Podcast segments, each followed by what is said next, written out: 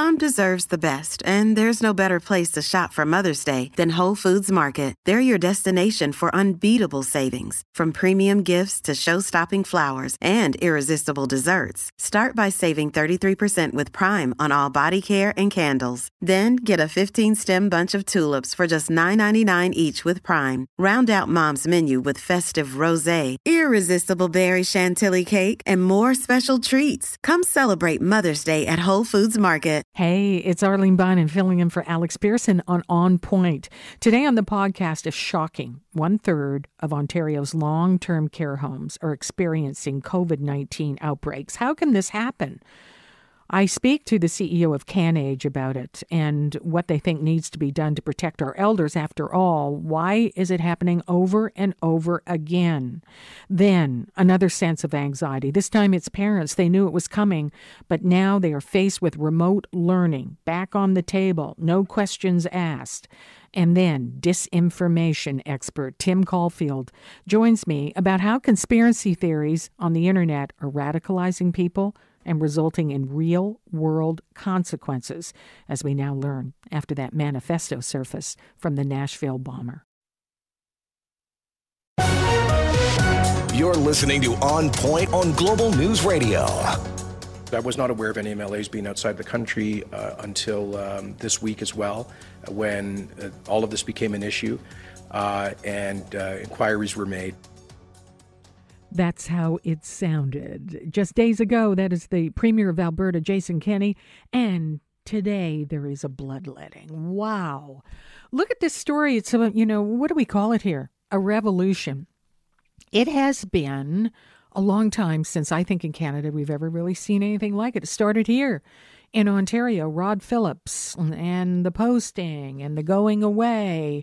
And then we saw something in the beginning a little bit similar, didn't we? From Premier Doug Ford. We're going to talk about it tonight for Alex Pearson. I'm Arlene Bynon. I'm hosting On Point here. And when I use the word revolution, as soon as I just said it, I thought it's it's really true. This is an honest-to-goodness political revolt. And I think it's important. We're going to battle it out at our panel and go in and out of it tonight on On Point, because there's been so much frustration, hasn't there? What do we get from the politicians? We understand. We've been sympathetic. They're under the gun. I still am sympathetic. I wouldn't want to be in their shoes. But boy, it was a bit rich after the break, when we learned that others were out there and they had planned like Rod Phillips. Then we saw Premier Doug Ford take a turn. Rod Phillips landing at the airport, hoping to recover from this mistake. And now we've got Jason Kenney doing this thing. Bloodletting.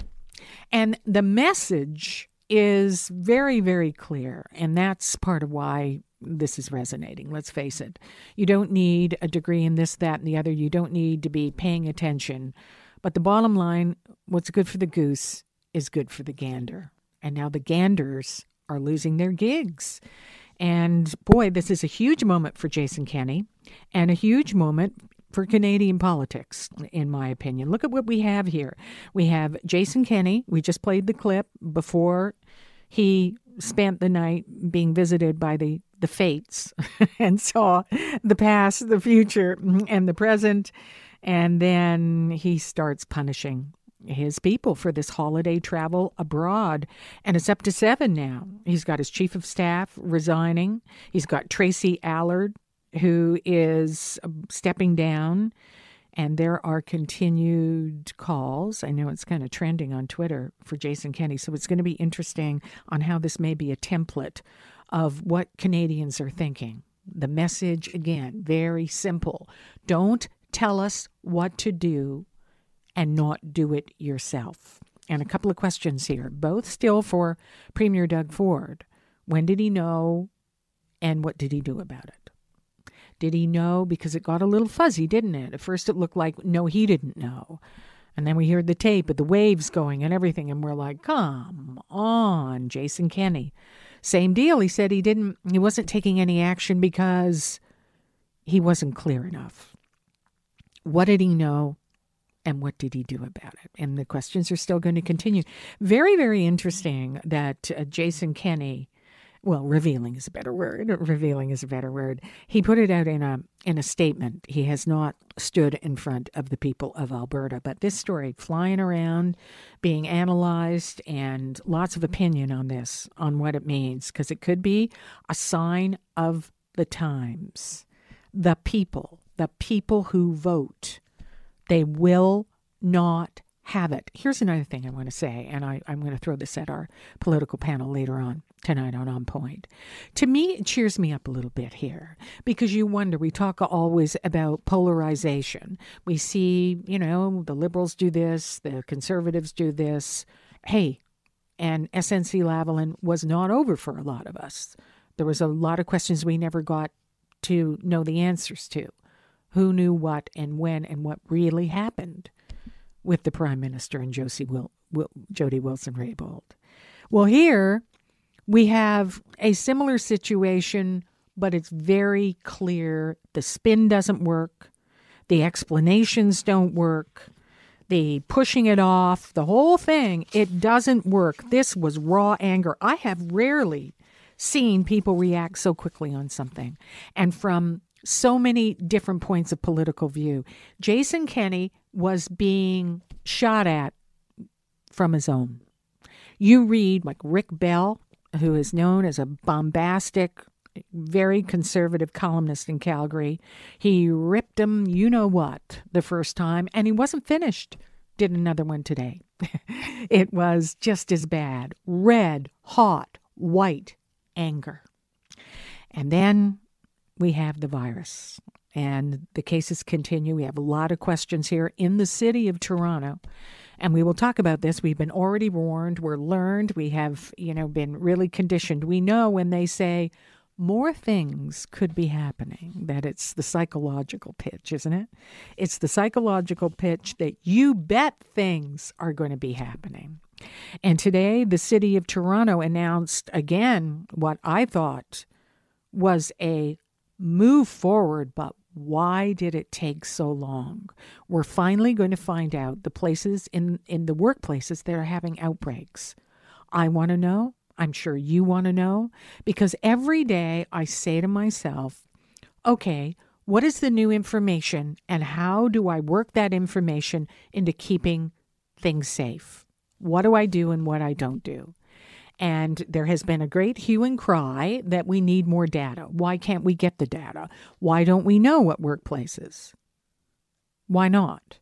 And now we're going to find out. I want to know if, if something's happened. We hear about it in the meatpacking industry, and we hear about it in long-term care homes. We're going to talk about that tonight. We are.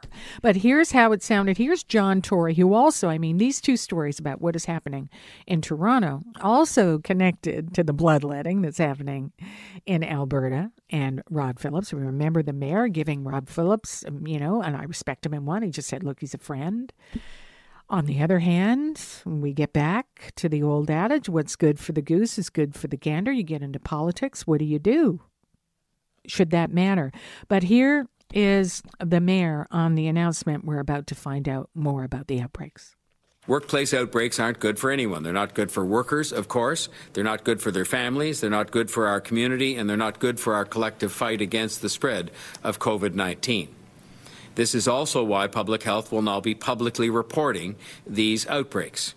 I believe this kind of transparency and public accountability will help to encourage employers to do everything they can to protect their workers, and it will help give everyone a better indication of where the COVID nineteen virus is spreading in our community.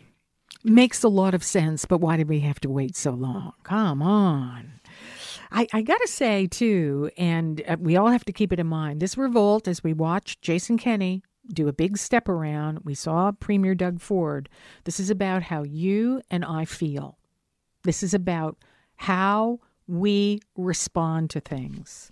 And we're going to talk about the long-term care homes again tonight. Why are those cases still on there? And if we can respond that way to politicians who don't do what they ask us to do, maybe we can rise up and they can start responding to long-term care homes in that way as well. today. We got a lot to talk about, and we'll get to it in the remainder of the show. And one of the big headlines is, of course, what's going on in our long-term care homes. You know, we're watching the virus. We're worried about a variant. We're looking, you know, what kind of new restrictions are going to be coming to Toronto, what else they can do. And we're seeing shutdowns, lockdowns, and we're also seeing politicians take responsibility finally for taking off over the holidays. Well, what responsibility should be doled out for keeping our long-term care homes? Just a frightening, staggering amount of cases are still happening in those homes. One-third of long-term care homes in this province are experienced COVID nineteen outbreaks. Now, we know City of Toronto said they're going to talk a little bit more about workplace outbreaks. Well, here we've watched one just roll under our nose, and there's been talks of iron walls, all of this, and it doesn't seem to help. Why can't we? What needs to be done? Joining us is Laura Tamblyn-Watts, C E O of CanAge. Laura, welcome. Thank you for being here. Thank you. All right, Laura, I mean, it's growing into a crescendo, the calls for what can be done within our long-term care homes. We were shocked. We were horrified. Then there was all these plans of funding and this and that, and we kind of believed them. And now here we are seeing this movie again. What are your thoughts? So there were clearly lessons learned in the first wave, but what we didn't see was action taken.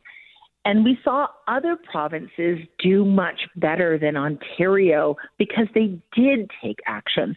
Just as an example, the staffing crisis has been long known, but Quebec hired ten thousand well-paid, essentially personal support workers, mm-hmm. and have had them ready and in place in September.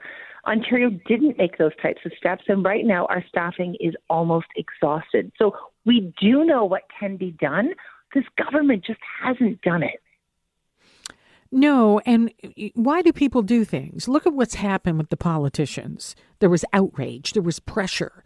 Now, you know, we have a new Minister of Finance. We have a Premier vowing that, you know, what's good for the goose is finally good for the elected gander. We're watching that in Alberta. What needs to happen here? Are these a forgotten people, the elderly? The common theme here is really ageism. And I mean, mm-hmm. I can't imagine mm-hmm. any other group of people that you would mm-hmm. have an actual humanitarian crisis with a loss of life that is the worst in the developed world and not have action taken. And yet time and time again, we wring our hands and we say our heart is breaking, mm-hmm. but we don't open up the pocketbook and put into place the evidence-based changes that people agree that we need to make. And the only reason in the end that we don't do it is because they have not prioritized it. No, and governments prioritize things that they need to do. That's what they do. They want to stay alive like an organism. So this does this fall on all of this? Do we really care? There was a quote from someone saying maybe just people don't care enough. And it's heartbreaking. And, you know, we're seeing it in the extension here as we look at people's lives in these long-term care homes. But why are they there? We've had to, I've been doing it, asking a lot of questions. Is there an ageism here in our society, and is it getting worse? The World Health Organization in twenty seventeen did a, a study that found that ageism was the most prevalent form of discrimination in the world. And it's not that we're short of other forms of discrimination. So it tells you how mm-hmm. prevalent it is.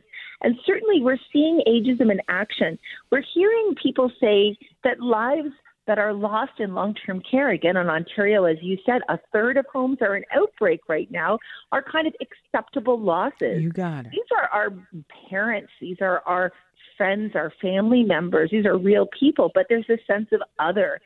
The good news is this. We do know what we can do to fix it. We actually have the recipe to solve the problem. And it is through trying to put pressure on government to prioritize it that we can take steps, because I do believe that people want to make it better, but it's not just individuals. We have to make government make the changes necessary.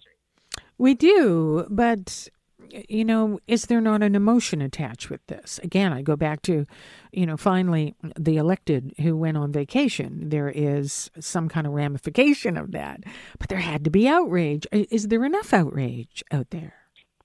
Uh, no, I, I no. think it's really become a situation where people have come to accept that, you know, older people can be put up behind walls, have their civil rights taken away from them. There's no legal way that you can actually lock people up in long-term care and restrict them from going outside or having visitors. That was actually an illegal infringement on their rights, but we accepted it somehow. And we've seen the hugely problematic and, in fact, devastating effect that that's had, not just on residents, but also on family and friends. And yet we know that if we prioritized vaccination in long-term care, both for the COVID vaccine, but also things like flu and shingles and pneumonia, we could keep people safer. If we had mandatory testing, rapid testing at the door for everyone that works, visits, and lives in long-term care, we could be saving lives. But this government refused even to prioritize personal protective equipment for six weeks because they were hoarding it in acute care. And yet everyone was saying acute care isn't the concern. The vulnerable older people who live in this enclosed environment, it's going to run rampage through it. And it is doing it, and it is doing it again. They are, and it is perhaps up to the voters to say they will vote with this emotion. And we've been, we've seen this movie before, even even before COVID hit. You know, as we looked at Elizabeth Wettlaufer, who was, you know, killing people, let's just say it. And there were so many questions that are very similar. Are people fatigued? Who is working in these homes? And here we have something else. The, the recipe for fixing long-term care is extremely well documented. You know, we've had more than twenty types of reports and commissions, things like the Wettlaufer Inquiry and others that have come up with really substantive recommendations. My organization, CanAge, has put out forty key issues with one hundred thirty-five very specific policy recommendations that are fairly easy to implement. It really is fundamentally, there is money and priority for things that society cares about. And it has been hard to understand and reconcile the words of our premiers by saying they're going to prioritize seniors, but we do not see the testing, the vaccines, the P P E, or the investment in actually doing the things that we know would make it better. And what about the opinion people or the who people who are analyzing this? You brought it up, and it's so true. People are saying, well, you know, these people have so many issues and they will die anyway. And I'm I'm thinking, you know, is that what a what a detective does when there's a murder? Do they shut it down and say, well, this person would die anywhere? That's atrocious. Nobody ever would. And now we have this. Do we have to get our head around what people are actually saying here? It's really horrific. It's ageism in action. And when you hear reports that I think have really scarred the psyche of Canadians, like the military report has done, and people say, are you shocked? And we say, no, we're not shocked. We're not surprised. We're horrified, but we're not shocked or surprised because some of these issues were longstanding.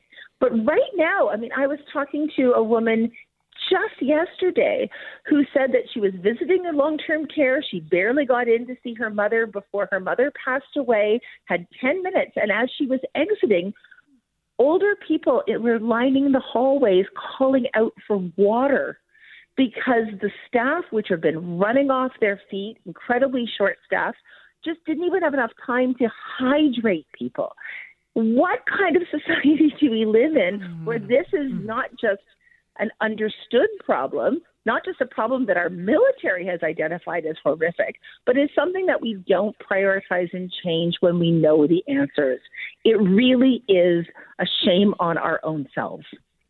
Laura Tamblyn-Watts, C E O of CanAge. Laura, thank you so much for keeping the fire going. Thank you kindly.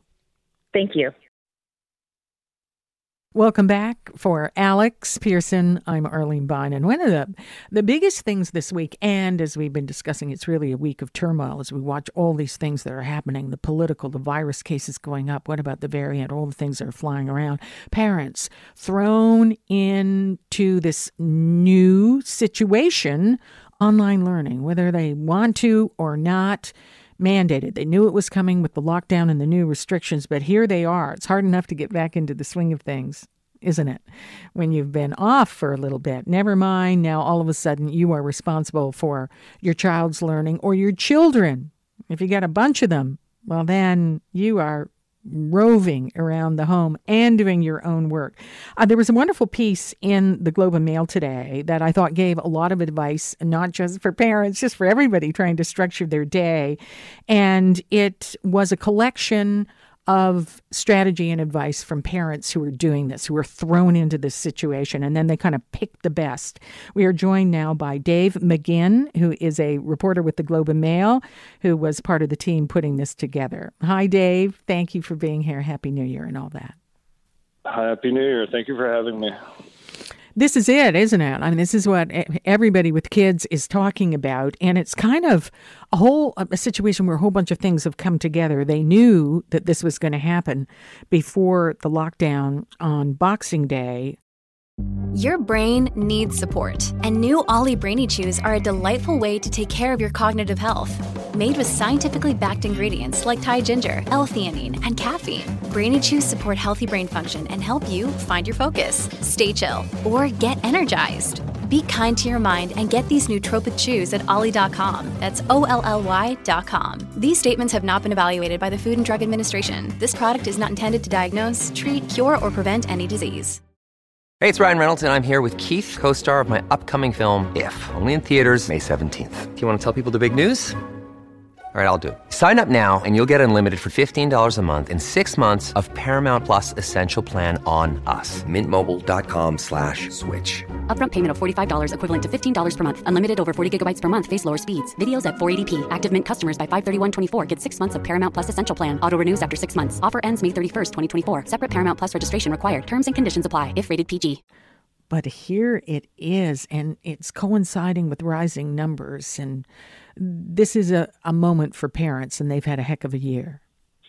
It is it is certainly a very stressful moment for, for parents. There's no doubt about it. Now, you spent some time talking to parents and putting it all together in this wonderful piece on on how to do it and what works and, and doesn't work. What was your strategy and your criteria as you started to put this together?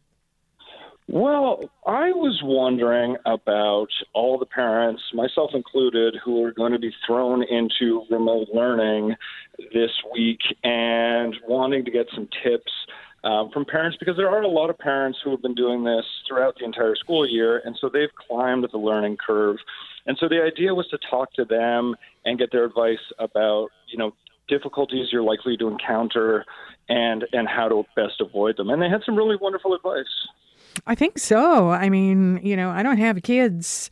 However, I'm looking at this knowing everyone who has children, how stressed they are and how this might help. How much did structure seem to come up with everybody, kind of keeping things as it was before? You know what? It, it, structure is the key to it all, from what these parents mm-hmm. said. But in a lot of ways, it's not keeping as it was before. You have to adapt it. A lot of them talked about trying to maintain a schedule similar to the school day. So one parent I spoke to had the great tip that she takes her kids for a walk in the morning before mm-hmm. school, because she said, you know, just as, as we would when we were going to school, we would walk to school. And so it's important to you know, stretch your legs and get your body moving. And then there's also the structure of having a proper workspace and maintaining a schedule of, of recess breaks and lunch breaks and closing things down after school, which I thought was, was hugely helpful.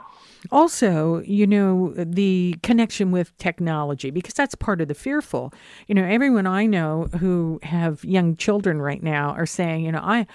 I don't know if I can technologically pull this off if my child asks me something and and I'm being thrown into this technological teaching moment. But there's a management to that, isn't there? And part of it is not to let it get to you. The possible uh, technological difficulties are a huge source of potential stress and worry for people, um, you know, from from not being able to log on or coming back from a break and maybe not being able to get your Wi-Fi running. One parent I spoke to had a very good tip. She said, you know, get all of your devices ready and charged the night before. That way you're not dealing with a low battery situation when school begins. Another parent had a great tip. She sends her kids out on breaks for recess with a timer set to go off five minutes before school is set to resume again. And she said the reason she gives them that five-minute buffer is because sometimes you can have trouble logging on or other issues getting back into the classroom, and that saves you the stress of dealing with that right in that moment, which I thought was was really helpful. Exactly, you know, and and managing your your technology. I, I think one of the parents mentioned that your kid will probably know what to do. They're going to say, you know, I'm going to power down and get back on. There's a little bit of lag here. They, they they've got this in many ways. Yeah, one one parent I spoke to said his kid knows more about technology than he does. Uh, he had originally talked about, you know, here's how to put a conversation on mute, which is something kids will now need to learn how to do, or here's how to navigate the page that you're on. Um, but I think thankfully most kids are pretty tech savvy, um, but it's probably worth, especially with younger kids, it's probably worth going over some of those things so that they don't uh, lose their concentration or focus or, or are more stressed than they need to be right now. And also, you know, we're talking about technology, but some of these parents said they also managed the screen time for their kids so that when there was a break, it wasn't a free-for-all. They had to get out and do something like little human beings.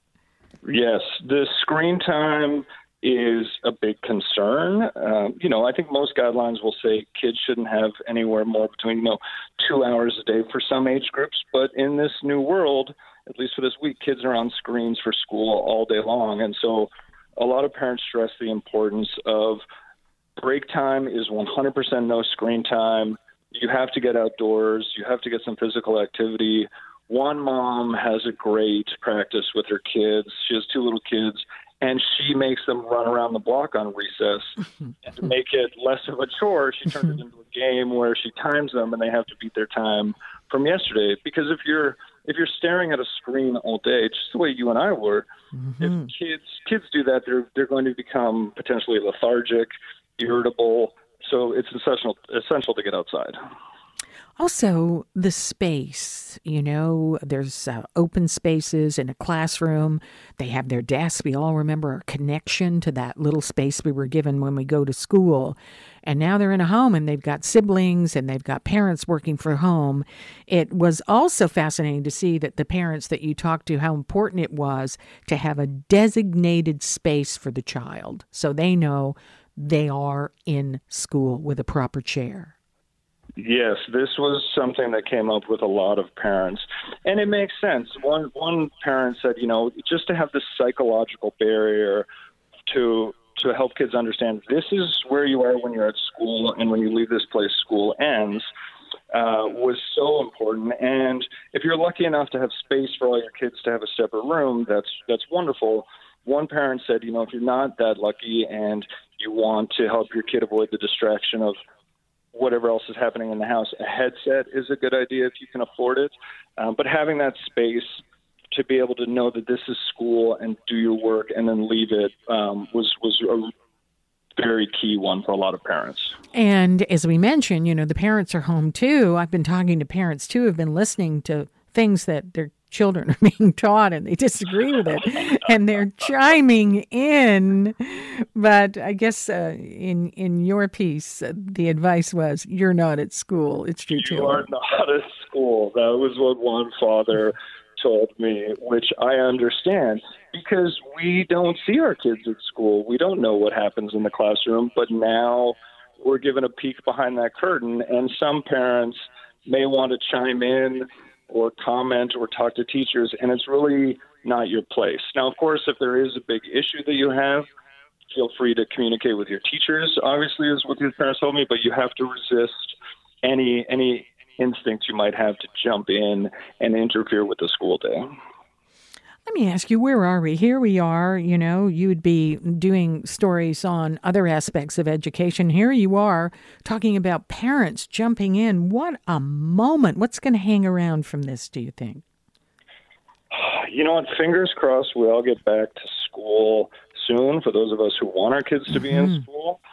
But I hope we all learn a bit about this of, of giving kids more autonomy. One thing I thought was very interesting in regards to not interfering with your kid's school day is, you know, a lot of times kids will come to parents and say, Mom, I don't understand this, or Dad, can you help me with that? And that's not their job. Uh, they wouldn't have to be doing that in school. And so a lot of parents have said it's actually taught their kids to to advocate for themselves and communicate with their teachers better, which is one thing that I hope comes from this. You know, the longer this goes on and parents get involved in this, is it going to change the dynamics? I mean, you know, usually look at what online learning was and how political it was before. Now it's mandated. It's everything's topsy-turvy. Everything is topsy-turvy. I hope, I think from the parents I've talked to, a lot of them are, most of them are very sympathetic to what teachers have to do in this new reality. A lot of them didn't sign up for online learning, and there's going to be some headaches, and it's going to be a learning curve. Um, but I think there is still that sense that, you know, this is something that we're all in together, and we have to make it through as best we can. You got it. Great piece in the Globe and Mail. Dave McGinn, thank you for joining us. We appreciate it. Good luck out there. Thank you for having me. You too. Bye-bye. Dave McGinn is a reporter for the Globe and Mail. You can go to the globe and mail dot com and read it. It is good. I mean, I don't have kids in school here, but I found it fascinating because I, you, a lot of the things that are in there, it's what I'm doing. I'm putting structure that I, you know, at the time I used to get out of my car and I used to park far away and you walk as part of your routine. Well, now I make sure at that time I go out and pound the pavement and the ravines and the parks and everything. So I keep it in my head and I keep going in and outside and getting outside and doing that walking and walking like I'm going somewhere as if it's a job that I have to do and I have to report and I have to have done a certain amount of distance. So here we are. And if I found some good tips in there, I think parents are just thrown into it because we all know this is a, a really big week. It's stressful for all of us, never mind if you've got a few kids in school. Welcome back. For Alex Pearson, I'm Arlene Bynon. Misinformation, disinformation, we see it everywhere when it comes to the virus, the vaccine, politics in the United States, and over the holiday season, we saw it after the bombing in Nashville. At least we wondered. And now we have new information that this Nashville bomber sent what appears to be a manifesto with a lot of the same conspiracy theories. And it makes us wonder just when this is all going to stop. Joining us is Tim Caulfield, professor of health law and science policy. Welcome, Tim. Thank you for being here. Thanks for having me on. You know, we were kind of bracing ourselves. I don't know about you, when I heard about the story about the Nashville bomber and mailing these materials. And it, it made me think of all the other times that these things have happened. Is the person into conspiracies? Does he believe strange things? And I was jolted that that's the way we used to think about these conspiracies. And what do you know? We've got new information that what appears to be a manifesto mailed to some of his acquaintances. You've been looking at all this. Tim, what do you think of this story? It is it is remarkable, and, and you're exactly right. This really is, you know, the era of, of misinformation, and unfortunately, we're seeing examples of that every single day. You know, with with the vaccine, um, as you noted earlier, with with uh, politics in the United States. Uh, and, and what I find really troubling and what, and what I think the, the tragedy in Nashville really highlights is things that were once viewed as extremely fringe, right, extremely fringe, are now uh, believed by a remarkable number of, of the population. We have surveys to back that up. For example, the five G technology um, conspiracy theory, which, as you know, um, was has been connected with the bombing in Nashville, um, is believed by a remarkable number of individuals, in, in Canada included. Um, and so it really highlights how these fringe concepts have moved to the center. Now, look, the, the bombing in, in, in Nashville, this was a troubled individual, right? And, and who knows how how this would have played uh, out regardless of, of the conspiracy theories that are circulating. But again, it really, I think, I think, I mean, it really highlights how the toleration of misinformation, the toleration of pseudoscience, you know, the toleration of magical thinking can have real consequences. And unfortunately, as I said, we're seeing examples of it every day. And it's like you say, he was a troubled individual, but aren't they all when we look back quite often into these things? But now we have a plethora of information that's out there that they can grab onto. Is there a theme here as we look at this? I mean, you know, we have these, he's, he's talking about aliens and, and talking about nine eleven and the moon landing.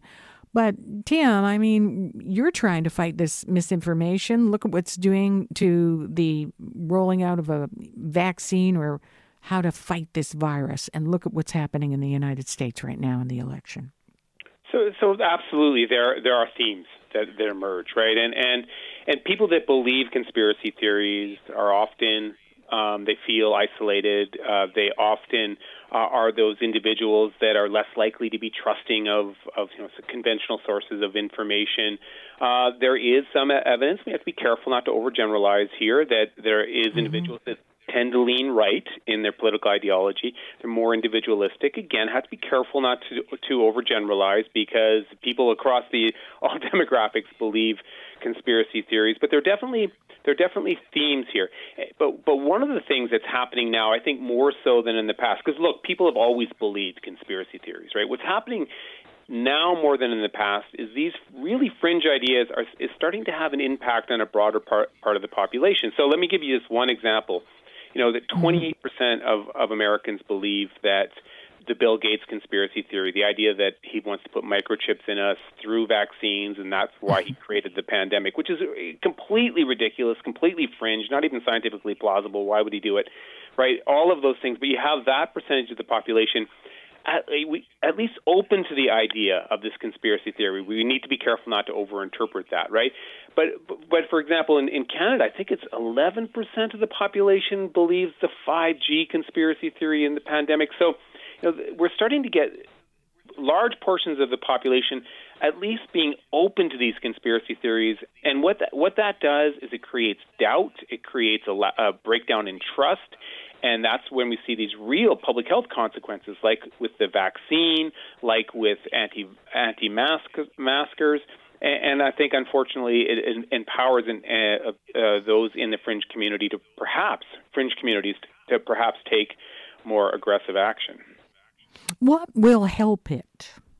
You know, it, it, I, I haven't heard of any way of fighting it right now. I mean, there are some pretty credible, formerly credible areas like United States politics that are pushing these things. Is it is it just been monetized now? And is it getting more difficult to put the genie back in the bottle? Uh, well, I think it is getting more difficult, unfortunately. You know, there, you know, the good news is, and I think we've talked about this in the past, that mm-hmm, there is evidence mm-hmm. that, that debunking and fighting mis- misinformation can work, right? Now, that, that doesn't mean that it's going to be a magical solution, and if we just sort of bombard the world with facts, it's going to solve the problem. But it is one thing that we need to do. Uh, secondly, we need to do it right.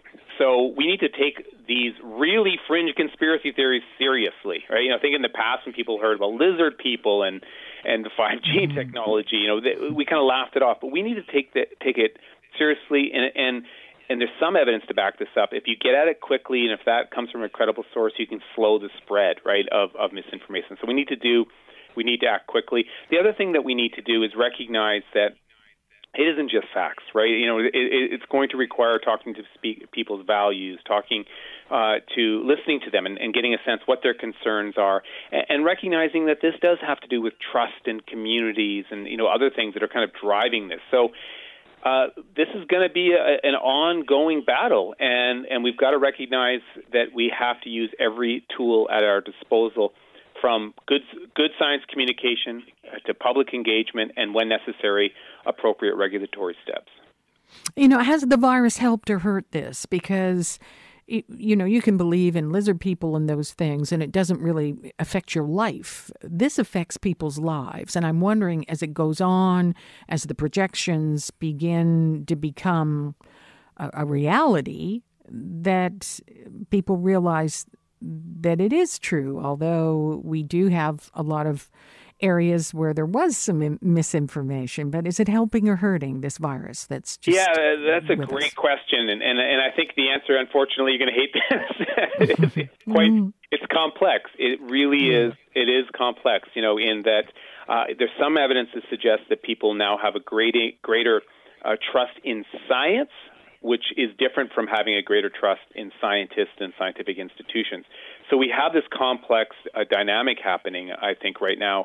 Uh, people are getting frustrated um, with with how things are playing out. People are getting frustrated with how some public health authorities have handled, rightly or not, have handled uh, the pandemic. So we do have this really interesting interplay. But the lesson that we can take away from that, though, is that we need, you know, how, how important trust is, right? And we have to make sure that we have institutions that that do their best to maintain that trust. And I and I think that that is going to be one of the big lessons coming out of out of the pandemic. Uh, and, and also, I think one of the big lessons is going to be a greater appreciation of the impact of misinformation. You know, this is an area I've worked on in for decades, and, and we're starting to really see, from the World Health Organization to, you know, the heads of governments to regional governments, everyone now understands the harm, the harm that misinformation can do. They do. We get it. We start talking about it. And then at least there's a category in people's minds here on what to do. But just very quickly, as we get back to the Nashville bomber, it was a jolt from blast from the past, wasn't it?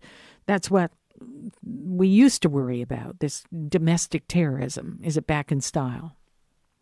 Um, yeah, I think it is. You know, it's interesting, I think, to see how, now I have to be careful, I'm not a terrorist uh, expert, mm-hmm. but I have been following this too. And it is interesting to see how people are categorizing this. You know, some people are, are think it should be more clearly categorized as a as a terrorist that has been responding to misinformation. Um, so I think it is very interesting to watch how this Uh, this act is being framed in, in popular culture. Um, and I do think, you know, I do hope that we use use this, this tragedy as an opportunity to do exactly what we're doing right now, to talk about how uh, misinformation um, can drive, or at least become an important part um, of these of these kinds of tragedies. Tim Caulfield, Professor of Health Law and Science Policy. Thank you, Tim. Good luck out there. You'll need it. Thank you. Thanks so much. That's the podcast for today. You can hear On Point live on the radio Monday through Friday, six thirty to ten p.m. I'm Arlene Bynon for Alex Pearson.